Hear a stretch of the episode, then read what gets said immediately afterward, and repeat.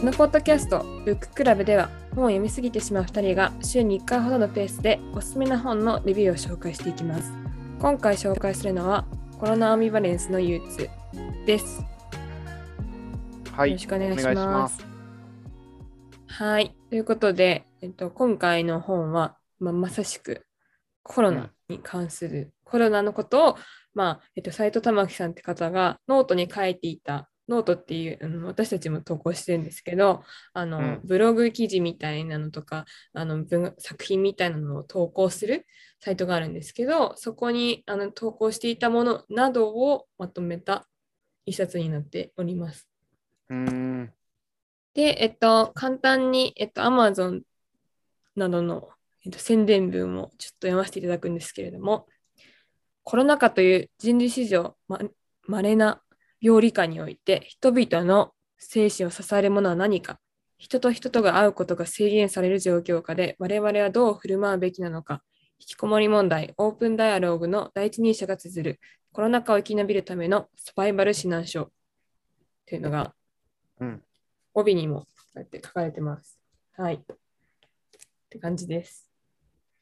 本なんですけど、うん。うん。うん。斉藤玉樹さん知ってますか？そもそも。オープン、なんか臨床心理系の本を出してる人って読んだことはないですけど、すごい読みたい本何冊かあります。あ、なるほど。ありがとうございます。私のあの斉藤玉樹さんとの出会いはですね、うん。母は娘の人生を支配する。なぜ母殺しは難しいのかっていう NHK ブックスがですね、2008年に出てる本なんですよね。うーん。私の記憶では私は高校生の頃にこの本を親に買わせて 親に買わせ親に買わせるのどういうことって感じですけど親買ってくれた親偉いって思うんですけどもしかしたら中学生かなとか思ったりしてちょっと曖昧ですが、まあ、当時の私はこの本を読んでですね、ああお母さんもただの人なんだなって 思ったりしたりした感じでございますが、あのそうだおっしゃる通りオープンダイアログとかそういうのでねあのいろいろとあの精神科医としてもそういろんなことを書籍が書かれてる方なので、まあ、出版されてる本の内容もたくさんあるんですけれども、コロナアンビバレンスってまず単語の意味をひとまず真ん中くらいのところで出てくるんですけど、まあ、コロナコロナですよね、アンビバレンスって覚えてます？単語アンビバレンス。アンビバレンスみたいなわからん。ない大丈夫です。これは多分英検。相反するみたいな。そう。二律背反みたいな、そういうものですね。なので、まあ、斉藤さんが言ってるのは、えっと、コロナの状況っていうのが嫌だなって、嫌悪しつつも、どこか親しみを覚えていませんか？うーん。そういう感情を持ってませんか？っていうところが、まあ真ん中くらいのところであの話としては出てくるんですけど、それがちょうどタイトルになってます。例えばマスコミとかだったら、まあうんコロナでいろいろ面倒なことあるけれども、なんだかんだ言ってみんなニュースを見るじゃないですか。うん。テレビとかを見るようになってる。ワイドショーとかもある意味いろんな専門家を呼んで毎日話をしたら誰かしらが見るみたいな状況になってるじゃないですか。だからなんだかんだマスコミとかも続いてほしいって思ってるんじゃないかと。か、あるいはここの本の副題が速やかに引きこもるためにってなってるんですけど、実は斉藤さん自身あの引きこもり研究も有名な先生なので、引きこもりの人とかにとってもまあ自分たちの方がね、で引きこもりみたいなライフスタイルの方がもう認められるようになってきているわけじゃないですか、結局コロナの状態って。だから、まあ引きこもりまではいかなかったけれども、なんとなく外に出るのが辛いなって思ってた人とかも、あこのままテレワークの状態がずっと続けばいいのにってどこかで思っているだろうっていう話うん。とかが出てきているんですが、ニノさんもないですか？そういうこと。いや、そうね。僕はなんかコロナになる2年前くらい前から、リモートワークにした方がいいと思ってたから、すごい、なんか、こういう状況は、確かに生活と仕事どっちも大事にできるからいいなっていうのは思ってはいるけど、そのコロナによって引き起こされる状況がいいとは完全には思っていない。うんうんうんやっぱり医療従事者が大変だったりとか、うんなんか常にこう生命のリスクを抱えながら生きてるっていうのは、なんか肯定できないかなとは思っている。うんうんうんコロナによって良かったなって気づいたことと、コロナがいいなって思うのは、なんか別かなっていうのは思います。うんうんうん。ありがとうございます。まあ、ままさしくこの本に書いてあることとかもまさしくそういった内容であって、まあ、医療従事者とかが大変な目に遭っているとか、まあ実際我々も、まあ、ある人は無症状で、ある人はすごい重い症状になって生命の危機にさらされるみたいな状態であって、まあ、どこかでケアをしなくてはいけないっていう状態にはあるけれども、一方でこの状況が続いてくれたらラッキーな部分があるなっていう人もいるんではないですかっていう指摘ですね。うんこ。の本が言いたいのは。コロナがいいというふうな話ではちょっと違うかなっていう。アンビバレンスってまさしくそういうことじゃないですか。なんか2つの違うことだけれども両立しているってことなので、この今回のこの本で扱っているアンビバレントな状況はそういう状況のことうんを言っています。で、なんか私も本当、まあちょっとわかるなと思いつつ、まあリモート、実際にこのね、コロナが終わったら、どれくらいの企業がリモートワークを続けるかとかもわかんないですし、うん。まあ、そっちの方がいいなって気づいていても、やっぱりその元に戻りたいっていう気持ちもすごい強いですし、まあ、斉藤さんが終わりにで書いてるのも、結局コロナが終わ、コロナ禍が終わったところで、あの、そんなに社会は変わらないんじゃないかなっていう 話も書いていて、というかみんな忘れてしまうんじゃないか、そういうことを、みたいなことを書いてるんですけど、これは結構本の最初の方にスペイン風邪との比較が出てくるんですよ。スペイン風邪わかりますか？うん。名前だけは。世界史、あの、わからないんで。解説明しようみたいな。はい。なんか第一次世界大戦の終わりにインフルエンザがすごい世界的に流行して、実は20世紀の大戦の死者よりもスペイン風邪での死者の方が多いんですよ。ちなみにスペインなの理由は、スペインって名付けられてる理由は、あの最初にスペインがちゃんと報道したからっていう スペイン風邪となってしまったんですけスペインだけじゃど。ないんだ。はいまあアメリカとかでもフランスとかヨーロッパ中、そして日本でも当時はなっていたにもかかわらず、うん誰もそれをちゃんと記。憶してないんじゃないかって、その斉藤さんは言うわけですね。うんうんあんまり文学作品とかでも結核の話とか、あとうん HIV とかそういう話、エイズの話とか、いろんな作品に触れられたりしてるけれども、あの、そのスペイン風邪の話は、まあ、何作品かは出てきたりするけれども、意外とさらっとした記述で終わっていたりだとか、まそこまで著名な作家が描いてないっていう話を指摘してて、結局コロナも同じようになるんじゃないかっていう風な、忘れられちゃうんじゃないかっていうことを言っていて、要はコロナ、まあ、インフルエンザなので、なんていうんですか、人によってはすごい軽症で終わり、人によっては悪化して死に至ってしまう。それでたくさんの死者が当時は出たんですけど、そういう状況だったし、あと結核とかって劇的じゃないですか。なんか血を吐いて、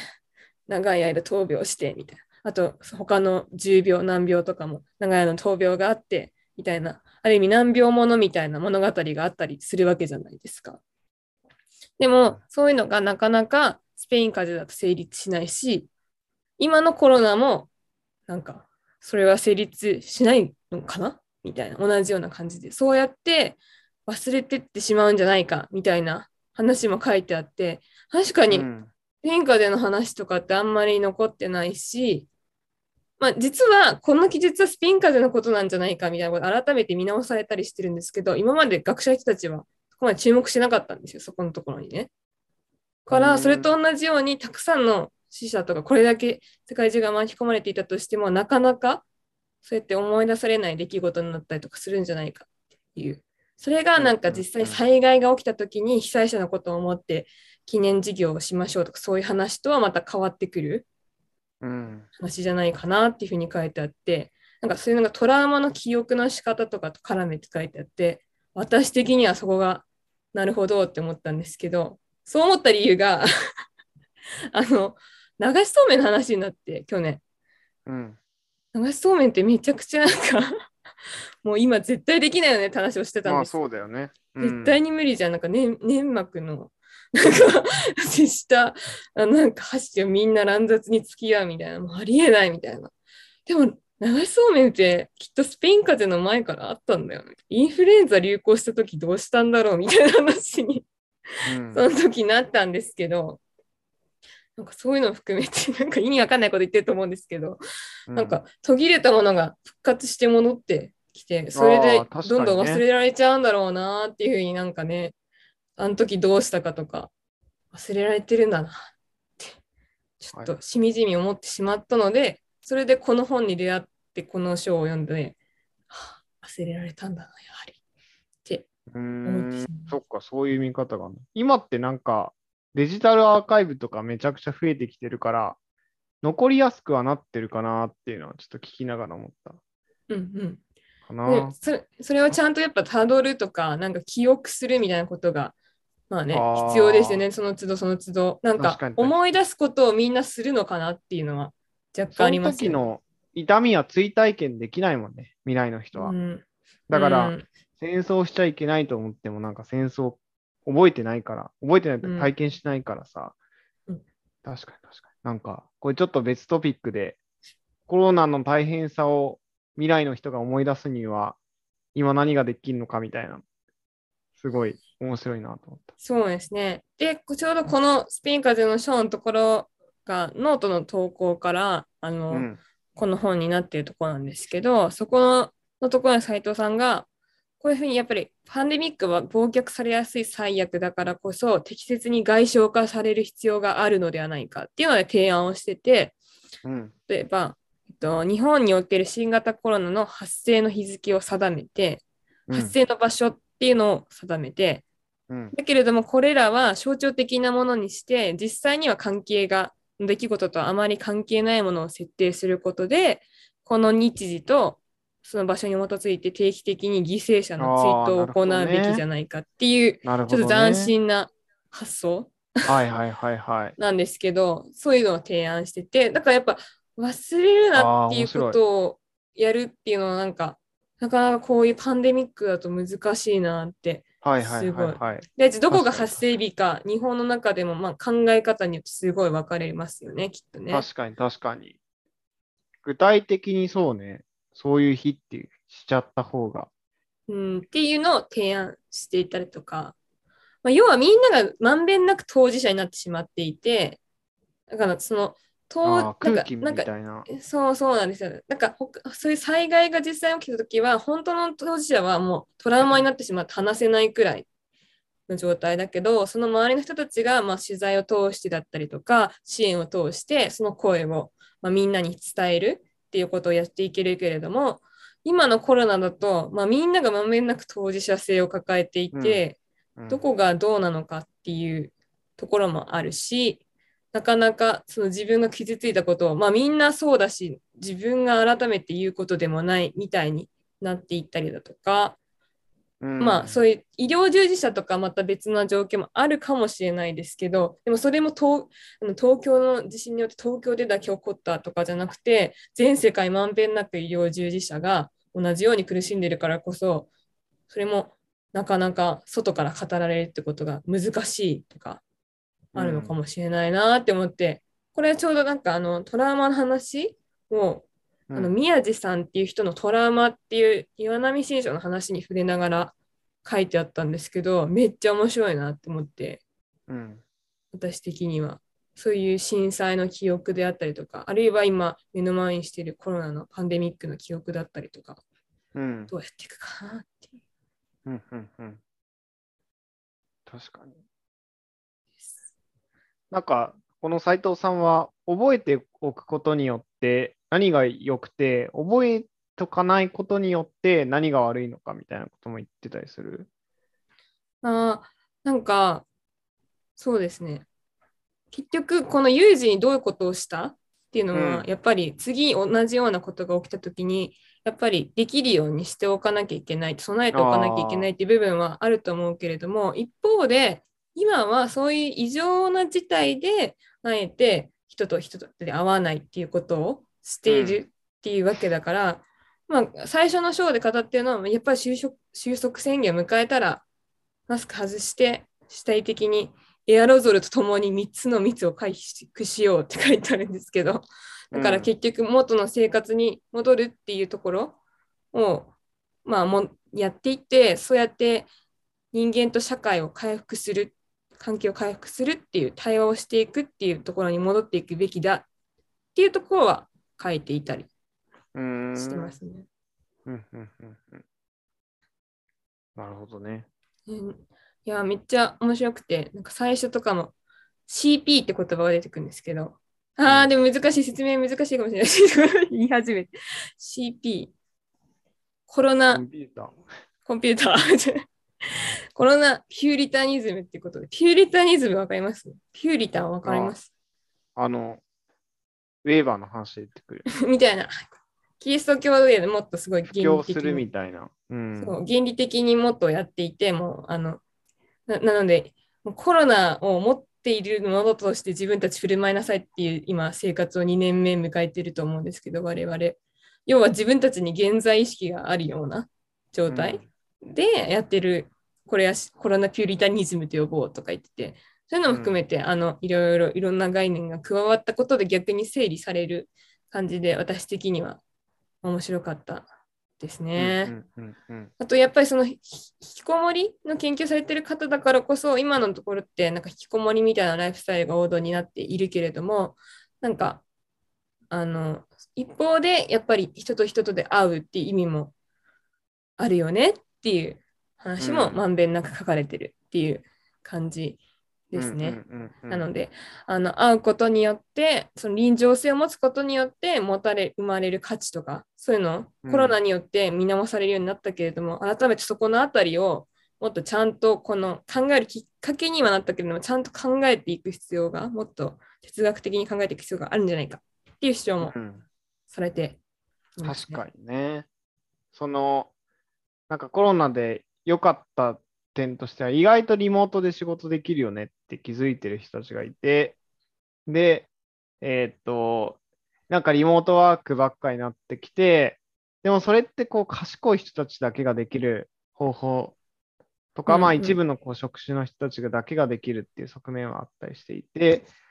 で、結構リモートワークってめちゃくちゃ言語化必要じゃん。だから自分が困ってることをテキストに落とし込むとか。うんで、これがやっぱり、まあ苦手で、他のところに秀でてる人たちもいるんだけど、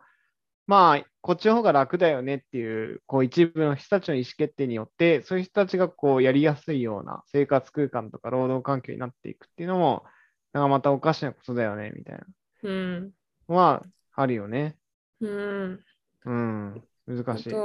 となんかここの本でも出てきたのがなんか引きこもりだった人とか人がもっと逆に引きこもりがある意味悪化するというか、家に家族がまたずっと引きこもりで同じようにいるっていうのがまた逆にリビングにも出れなくなるみたいな状況を生んでるみたいなことをうんうんうんうんうん。書いてて、なんかそれすごい私も例えば実家だったりとかすると今まで日中はまあ仕事にみんな出てたのが家族全員いるみたいな状態になってたりとかして、なんかそれによって今まで作ってなかった昼食を作らなきゃいけないお母さん、うんうんうんうんうん。うんなんか夜だけうん顔をつき合わせたのに、もう子供と親とでずっと一緒で喧嘩が絶えないみたいな。なんかストレスみたいなのはすごい、なんか今年の方がだからどんどん高まってきてるかなっていうか、なんか去年は一時期で一瞬で終わるだろうって耐えてたけど、なんかもうこれは長いぞみたいな、いはいはいはいはい。つ終わるかわからないぞってなってきてて、なんか私の周りとか見ててもそのストレスがどんどん高まってるなっていうのは、うん。うん、なんか、うんどうどうしたらいいんだろうなっていうのはすごい見てるとね、思いますけど。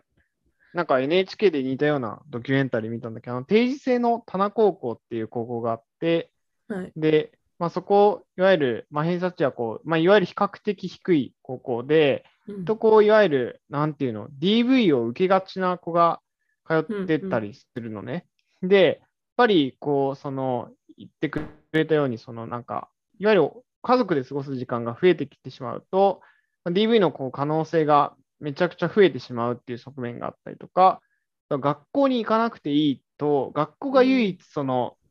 子供たちのストレスのこう、はけ口の場とか、いわゆるこう、社会的なつながりを持つ場だったのに、まあ、それがオンラインに移行することによって、なんかつながりがなくなっちゃって、生きづらくなるみたいなのも、ね、あるよな、みたいな話を聞いて、まあ、そういう意味で、その自分にとっての居心地やすさ、居心地よさの良さって、なんか、本当に他の人にとってもいいのかっていう側面は絶対あるんだけど、だんだん慣れてくるとそれも分からなくなってくるのが結構危険だな、みたいなのはすごい感じてる。確かに確かに。なんか、うん、あのこの本の中にも一個はすごい短いんですけど、あの教育のことについて書いてあって、うん、あのそのリモート教育っていうのはすごい、うん、そうやってなかなか教室の空間に入れない子たちにとってはすごいいい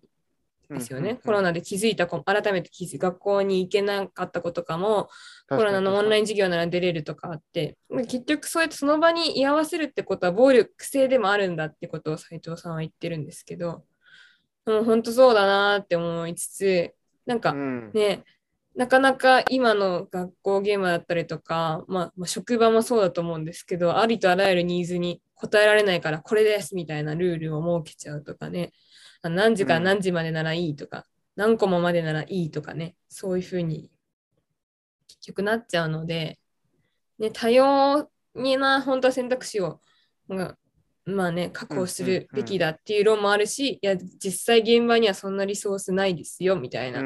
ところもあるだろうし、そうだよね。だからこそ N 校みたいな学校があるよとか、ある意味進んでる企業に転職すればいいじゃないかとかもあると思うんですけど、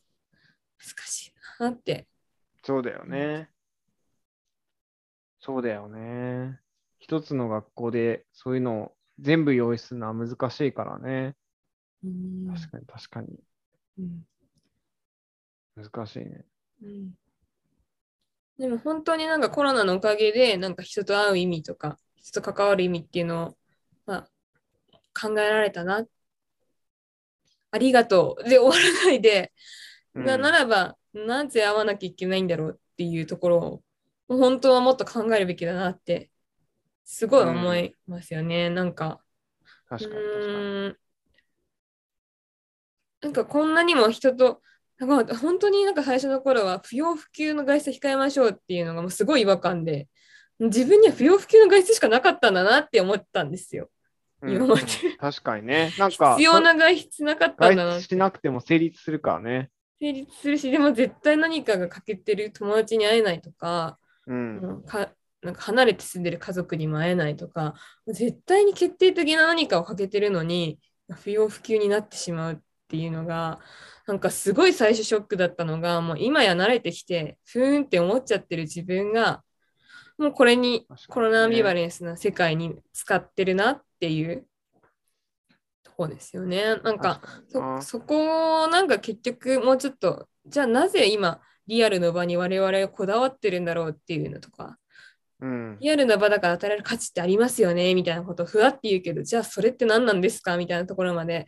本当に考えるべきだなっていう。で、その斎藤さんの一つの会は臨場性があることだっていうことなんですけど、うん、でもなんだろうなって、その体をここに隠してまで与える価値ってなんだろうなっていうことはいろんな分野で考えなきゃいけないかなっていうふうに言ってます。いや、そうだよね。なんかやっぱりそのお客さんとかは結構ビジネス系の仕事をしてるからあれなんだけど、なんか営業先とかパートナーの企業とかに、やっぱりこういう状況だからこそ直接言ったら喜ばれるみたいなのがあって、飲み会とかね、うん、なんかそういう意味でなかなかできないことをコストをかけてやるっていうのは、すごい、なんか、それだけ大事ですよっていう風な示しにもなってきてる部分はね、あるのかもね。うん、うん、うん。うんですね。なんかもうリアルでしか得られないものとか、やっぱ特に私はすごい舞台とかが好きだったので、リアルに目の前でお芝居してる人を見て、それを一緒にみんなであの受け止めて拍手するっていう、なんかそういう空間 ってめっちゃ大事だったんだなとか、うん。すごいなんか思う気づかされているけれどもそれをきちんと言語化してシェアする場って意外とないんじゃないかなって思いますね。へもうだったら何する？とか 話すけどじゃあ何が大事だったんですか？みたいな話。まだ終わってないからしょうがないっていう部分もあるんですけどコロナーがね、うん。うん。終わった時に話せる準備とかをしておきたいなってちょっとそうだよね。なんか多分ビジネスとかだと労働生産性の観点で、なんかリアルの方が効率いいからリアルにしましょうよみたいな空気で決まっていくのもまた違うなみたいな話をがあって、なんか、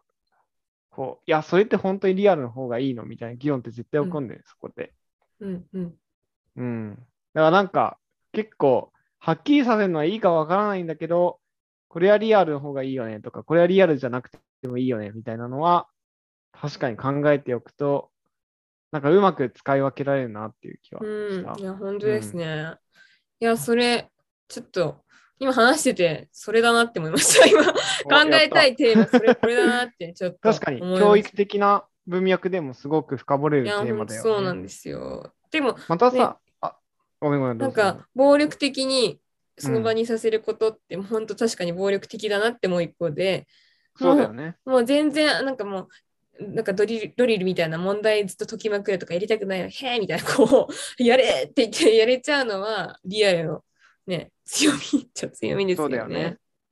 うん。うんっていうのはそすごいこのやっぱ最コンセンサスが取れてると楽よね、人巻き込むの。うんうんうんうん。いや、そういう場はなんかもうちょっと、